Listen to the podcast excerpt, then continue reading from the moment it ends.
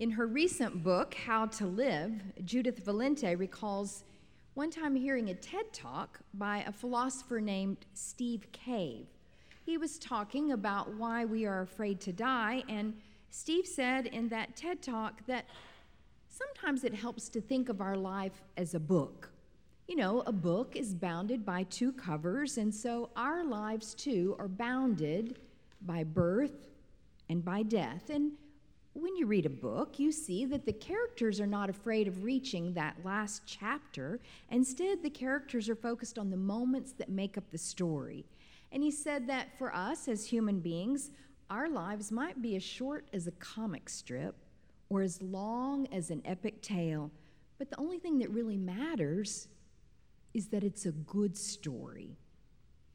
During this sermon series called A Life of Meaning, we're going to look at what makes for a truly good life story. In the scripture lesson that we heard this morning from the Gospel of Luke, this man approaches Jesus and asks, Teacher, what must I do to inherit eternal life? In other words, in God's eyes, what makes for a good story? Jesus replies, Well, what do you read in the book, in the scripture? And the man responds, Oh, love the Lord your God with all your heart, with all your mind, with all your strength, and your neighbor as yourself. And Jesus agrees a 100%. You've got this, says Jesus. You know the answer. Just do it.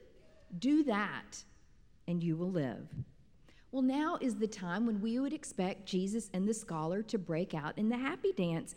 But instead, the scholar stands there with a stunned look on his face, befuddled, hesitant, lost, unsure. And so instead of high fiving Jesus and going about, he leans in with another question. We didn't read this part, but you can almost hear him saying, But, but, but, but, Jesus, who is my neighbor? You see, the man knows what to do, but he's reluctant to do it. And for me, that man seems to represent all of us who know that love is the answer, but who sometimes find ourselves apprehensive about loving with our whole selves heart, mind, strength, with everything we've got. Years ago, my husband Dave and I used to facilitate these marriage enrichment weekends, and Dave used to stand up at the beginning of the retreat and say, Everyone in this room knows more about how to be married than you are currently doing. We know, we know at least some of what it takes for a good marriage, but we're not always motivated to practice or behave that way. And I think it's a similar dialogue that Jesus is having with this man. You know that the right answer is love, says Jesus, but you are apprehensive about loving and I can't help but wonder why. Why is it that we don't love with our whole selves? Mother Teresa is considered by many to have mastered this art of love.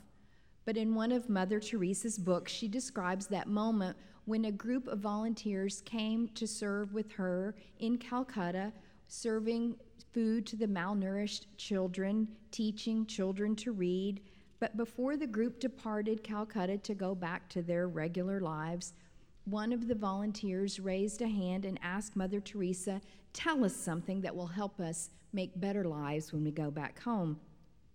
And so Mother Teresa tried to think about how to encourage them in their normal lives, and she decided to say this Smile at each other.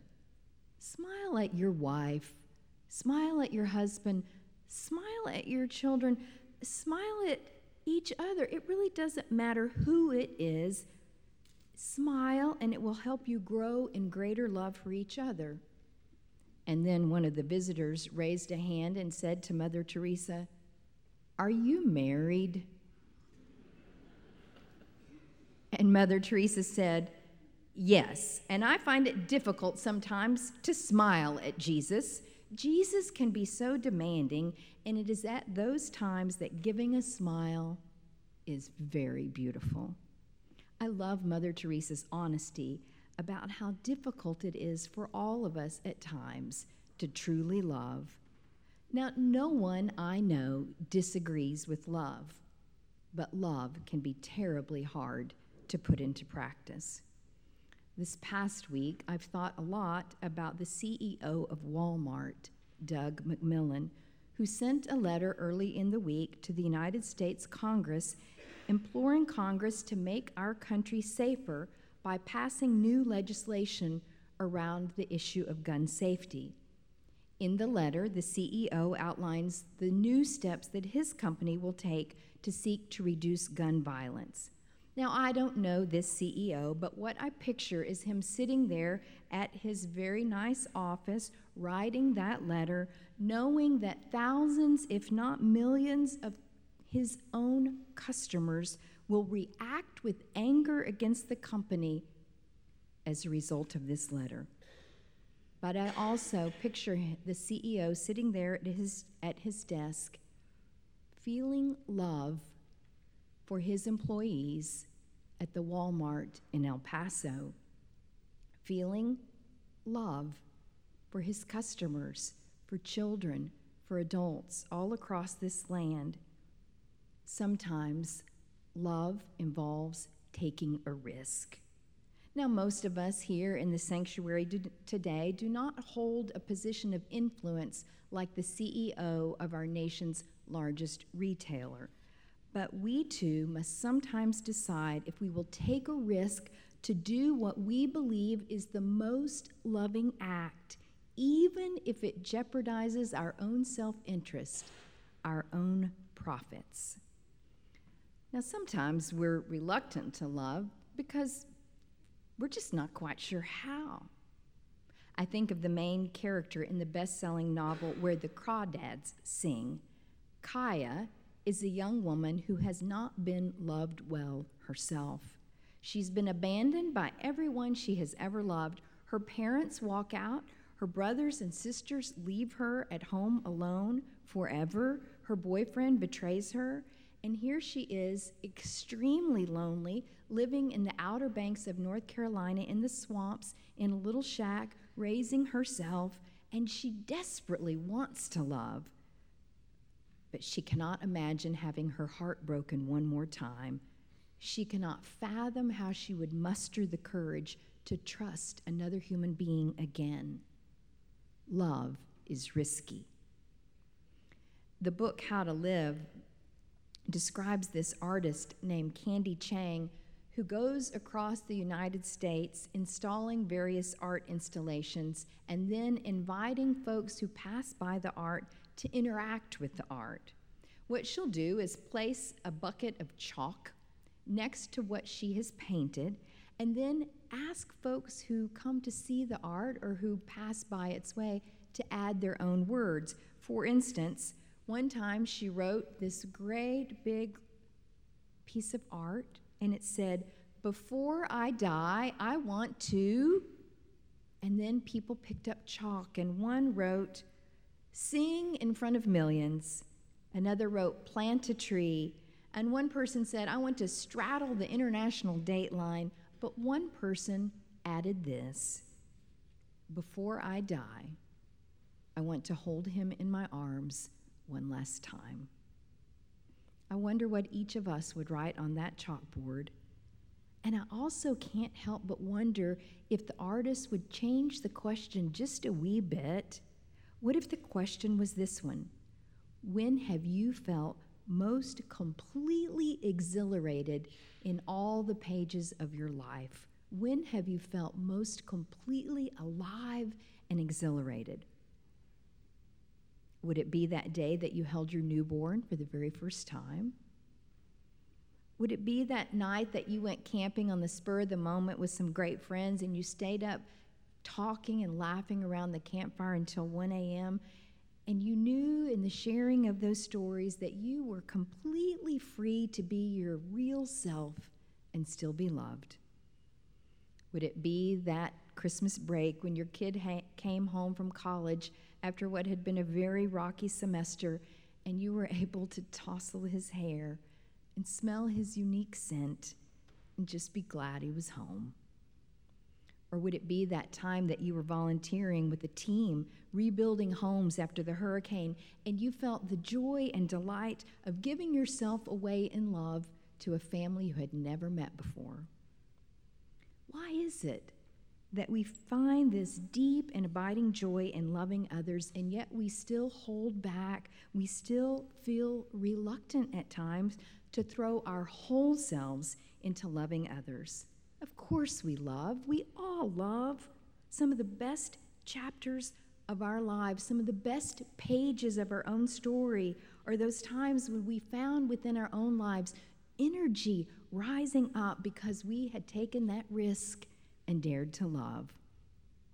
But other times, in fact, too often, we guard a part of ourselves, sealing our hearts off, holding back, not loving with our whole hearts. We choose whom and when to love. And of course, there are those folks who are downright difficult to love. You know them the classroom bully, the ex spouse, our political opponent, or your next door neighbor who voted for your political opponent, or the person at the office who not so secretly wants to see your job eliminated. Maybe this is why the man in Luke's story asks Jesus that last question Who is this neighbor you want me to love? And then Jesus tells the story about a good Samaritan, which is much like telling a story about a good member of the Taliban. We just wouldn't do it. Today's scripture, like many other places in scripture, combines love of God with love of neighbor. Maybe sometimes the best we can do is just to love God and let God figure out a way to love the neighbor through our lives. And of course, by the time Luke got around to writing down this gospel, everyone already knew that Jesus of Nazareth was the very one who had mastered the art of loving people who were so difficult to love, like the sinner and the tax collector and the corrupt political leaders and the blind and the lame and the poor and all of them had seen for themselves what happened when Jesus risked his own life for love. They knew that this kind of radical, wholehearted love led Jesus to the cross. In the life of Jesus, we saw what loving with one's whole heart, whole mind, all strength looked like. The novel Mornings in Jenin traces the lives of four generations living through the horrors of the Palestinian Israeli conflict in the Middle East. At the beginning of the novel in 1937, two little boys, 12 years old, are playing in the dirt on the streets of the market in Jerusalem. Hassan is Muslim, a Palestinian. Ari is Jewish. His parents have recently fled the horrors of the Holocaust in Germany. These two 12 year old boys are teaching one another their native languages and learning about one another's religions and foods and customs and clothings.